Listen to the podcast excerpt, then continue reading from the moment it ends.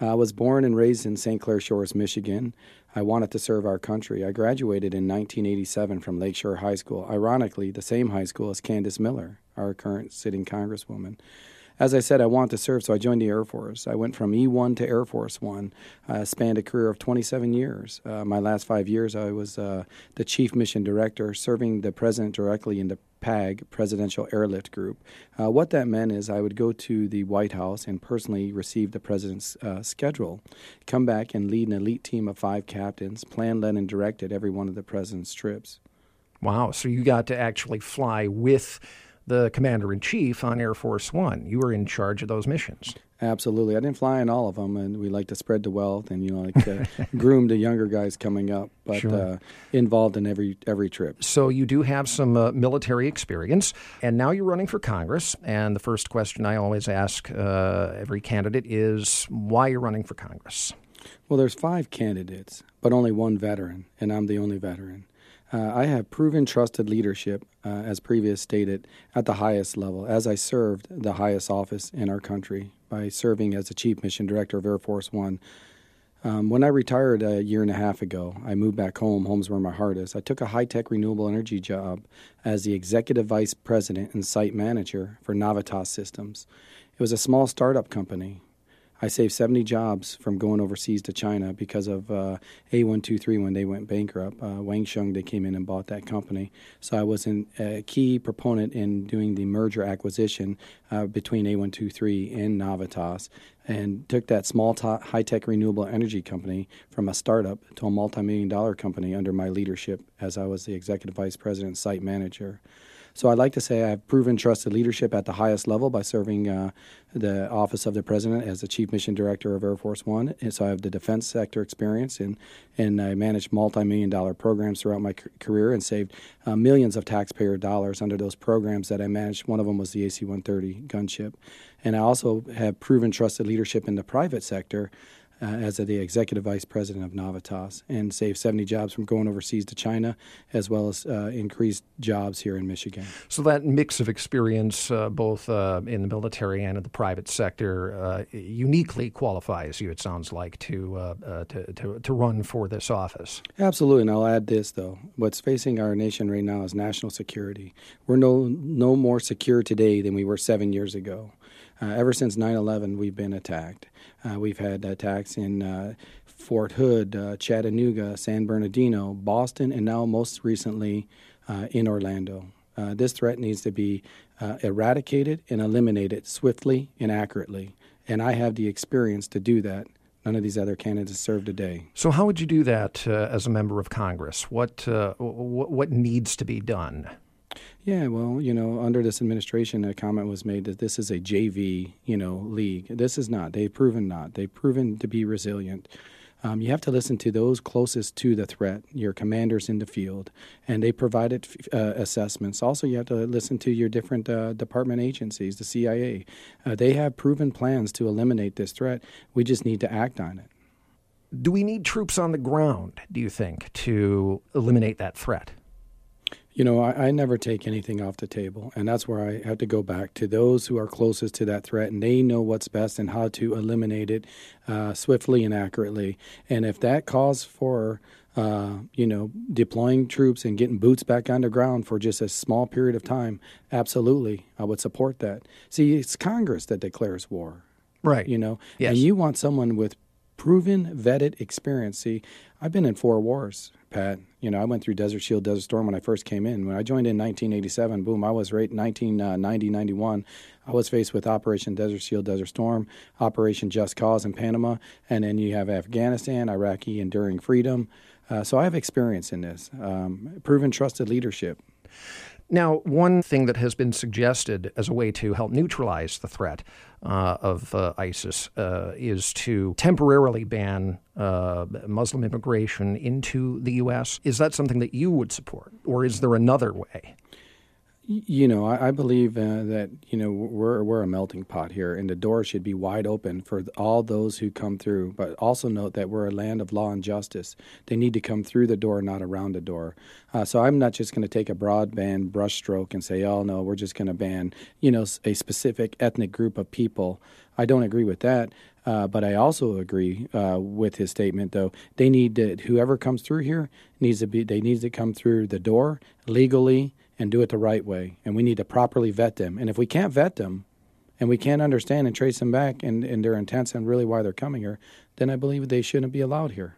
Which brings us to uh, immigration in general. Uh, that also is a topic uh, that you would have to face if uh, if elected to Congress. What would you do uh, if, if you were in Congress? What would you propose to secure the border and to reform immigration?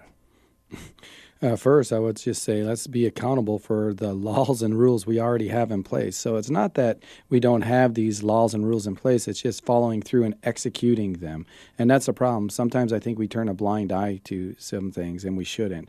And so we've got to follow through with what's already in place. And then we take a look and see if that's effective once we start to execute there. And if it's not, then we have to look at, you know, some reform in those areas. And and I also agree with the, the statement of uh, you know, presidential candidate uh, Mister Trump, if if that means building a wall to um, help curtail some of those uh, people trying to come through here illegally, I'm for that, absolutely. How would Congress pay for that? Uh, there's various ways, right? You know, I know Mister Trump, uh, he seriously says, hey, we're going to make Mexico pay for that. But but I think, you know, that's a statement that is really misunderstood. We need to do a better job in our negotiations. One thing I do like about Mister Trump is he's a businessman. And, and the problem is we have sent politicians to broker and negotiate uh, deals internationally, and we're always on the losing end. And if we would be on the winning end, guess what? There'd be enough revenue to pay for that wall hands down. So there's various ways. We got to do a better job in how we negotiate our international policies and affairs. You send proven, trusted businessmen who have that knowledge and capability, such as myself, and not politicians. The number one concern in any election is usually the economy. What would you do to address the economy uh, if elected to Congress? How would you how would you make things better? Yeah, great question. You know, that's one of the reasons why I'm very passionate, not only about national security, but job creation here in our Great Lakes state of Michigan. Uh, sadly, you know, jobs continue to flee Michigan, as well as our children are going with them. Uh, under this administration, the last seven years, we've had a, a deficit now go from ten point two trillion dollars to over nineteen point three trillion dollars. Uh, this is fiscal irresponsibility at the uh, grossest levels. You know, each every one of us, we have to balance a checkbook. So should our federal government. Uh, We cannot keep just giving them a pass and, and raising the debt ceiling limit. How we attack that here in, in Michigan specifically is you have to ha- incentivize job creation, and part of that is a free market. You know, we have the highest uh, uh, cor- income uh, tax corporate rate in the world. And so jobs, corporations continue to go internationally. We need to fight to keep them here. Also, we're overregulated with the banks. You know, I can give you several examples. I have uh, many of my friends are business owners, partners of mine. And they um, they cont- continue to struggle to get loans to even bid on big contracts, whether it be three hundred thousand dollars up to a million dollars, because the banks are so restrictive now because we, the government, have bailed them out and we didn't allow them to fail. Free market should dictate. And I believe if we start to incentivize the small business owners and then job creation, that will keep jobs here and you can, you know, have a more robust economy. If if free trade is the answer, then where would you stand on, uh, say, trade agreements like uh, NAFTA, uh, the Trans-Pacific Partnership? Would you raise tariffs on? Uh, would you support raising tariffs on companies, U S companies that uh, took jobs overseas? It goes back to these deals when we broker them. So I, I'm for free trade. But listen, it needs to be three things need to be included, and people need to understand this. Mm-hmm. It needs to be fair, it needs to be equitable, and mutually beneficial. And sadly, you know, the, the, the different free trade agreements that we've negotiated uh, haven't been in favor of America, and that needs to be reversed. So you would be in favor of renegotiating those deals, or if they can't be renegotiated, just getting out of them? Absolutely. Again, it needs to be fair, mutually beneficial, and equitable. And it needs to benefit Americans and can quit benefiting other countries. Going back to our conversation earlier about uh, uh, terror, uh, we we mentioned, of course, uh, the recent events uh, in uh, uh, Orlando and San Bernardino. Uh, in addition to being an issue of uh, of terrorism in those cases, uh, it, it also brings us to the uh, uh, hot button issue of uh, violence and guns. What sort of things could you propose or would you propose that would be practical that may help reduce the incidence of violence and still not violate people's rights? Yeah, great question. Uh, let me just uh, throw out this stat to you. This is accurate. Uh, population has increased and gun uh, crimes have decreased. Uh, that's that's a proven fact. Uh, so we really need to focus on, you know, what the real threat here facing uh, America, and that's uh, Islamic extreme terrorism. That threat needs to be eradicated and eliminated first. And you say, is there some common ground there as far as, you know, guns and our Second Amendment right? I, you know, uh, me as a gun owner and a uh, lifelong supporter of the N R A and a member of the N R A, I will not compromise on that. That's a right. It's in our Constitution, and we that is a right that belongs to each and every American. Uh, guns don't kill people. People kill people. You know, and they need to be trained on them. And so first, though, the, the real threat here is extreme Islamic terrorism, which needs to be eradicated and eliminated. But if uh, if someone does get a hold of a gun legally, uh, as they can now, to commit uh, an act of terror, should somebody be, uh, be allowed to buy a weapon that's capable of killing a lot of people in a short span of time uh, if they have uh, evil intent? No, absolutely not. Those people need to be vetted, you know, the, and specifically, you know, with this or, Orlando shooting, uh, he was on the F B I watch list. Uh, we just didn't, they just didn't act again in, in a quick enough time. And uh, this could have been eliminated, mm-hmm. uh, just like uh, Boston could have been eliminated. They were identified. Heck, even Russia identified them for us.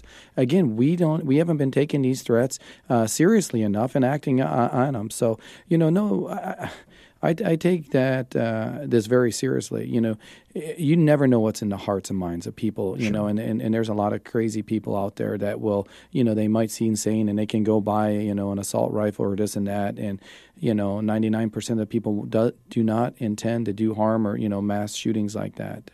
Um, it's hard to prevent everything, and it's sad when these things happen.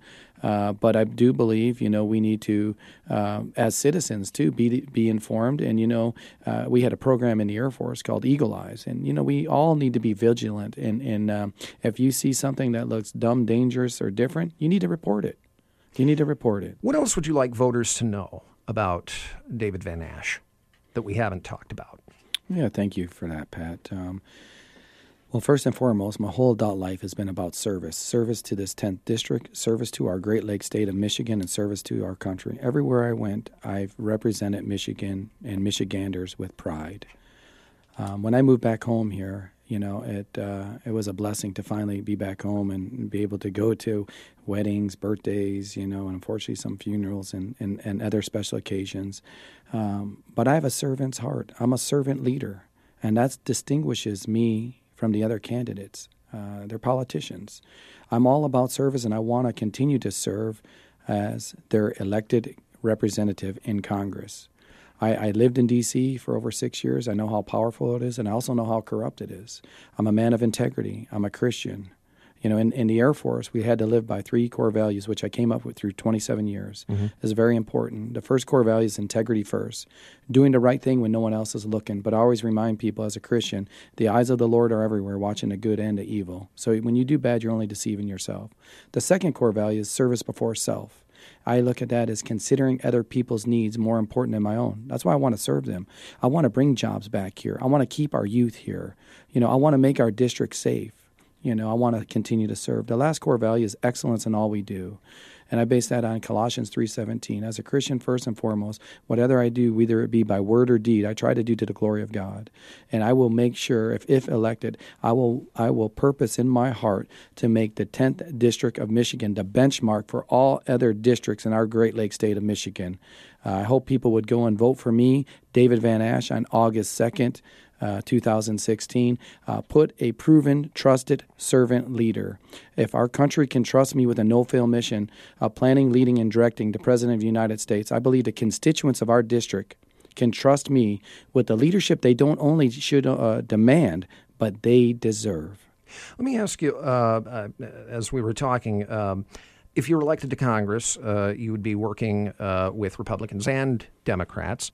Can you work with Democrats? Can you work with, with, with liberals, people who might not share some of the values that you just laid out? Absolutely, a thousand percent. That's another uh, qualification, I think, as a candidate. I've been to forty-five different countries in my career. I, I, I love culture, and most importantly, I love people because they're created in the image of God. Uh, just because they have a, a different opposing view, I think I'm the best person. I have proven negotiation skills. I proved that in the defense sector and the, the, the millions of dollars of programs I managed with big defense contractors uh, like Boeing, Lockheed Martin, uh, General Dynamics, Raytheon, and then when I uh, retired in the private sector, I, I know how to negotiate people. I know people very well, and I understand there's differences. I served twenty-seven years, so we can have the freedoms and liberties to disagree, right? So it's always trying to find that middle ground and where they're coming from. You know, it goes back to the old proverb, uh, seek first to be, you know, understand rather than to be understood. And I think if you go into that and you understand where they're coming from, and then you can kind of just work, you know. Uh, but there are certain things I won't compromise on, and I, I won't con- uh, compromise on our First and Second Amendment rights. Absolutely not. As a Christian, uh, religious freedom is certainly something you value and care about. Does that apply to all people, uh, dep- regardless of their faith? Absolutely. You know, I I I, uh, I like to use this quote uh, from President Bush. He said, "Freedom is not America's gift to the world. It's God's gift to all humanity."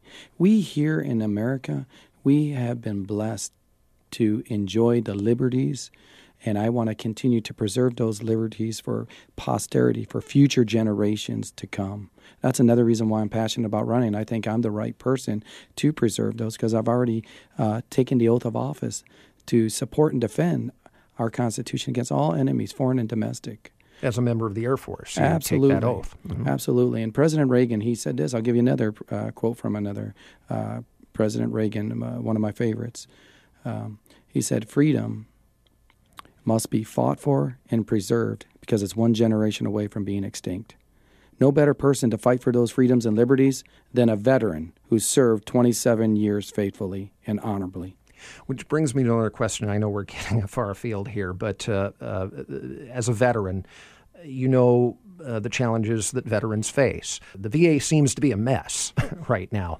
Um, what would you do about that? Well, first, I'm in, I'm ashamed and embarrassed. On any given night, Pat, we have over three hundred thousand homeless veterans walking the streets of America. We as Americans should be ashamed. These are the men and women that took an oath to fight and preserve the freedoms that we enjoy here. They need to be taken care of. Also, I was the first to respond when uh, the V A secretary made a statement comparing our veterans uh, to an experience of our veterans being seen at a medical treatment to be seen for treatment to an experience at Disneyland. Uh, Children and people don't die in line waiting for a ride at Disneyland. Our vets have died in line waiting to be seen. This is another embarrassment. It needs to be reformed. It needs to be changed. I question the leadership there still, and I know um, other people do as well. Veterans are, are, are fed up. The veterans under this administration, in my opinion, uh, have been ignored, and not only that, our military has been neglected. It's got to change.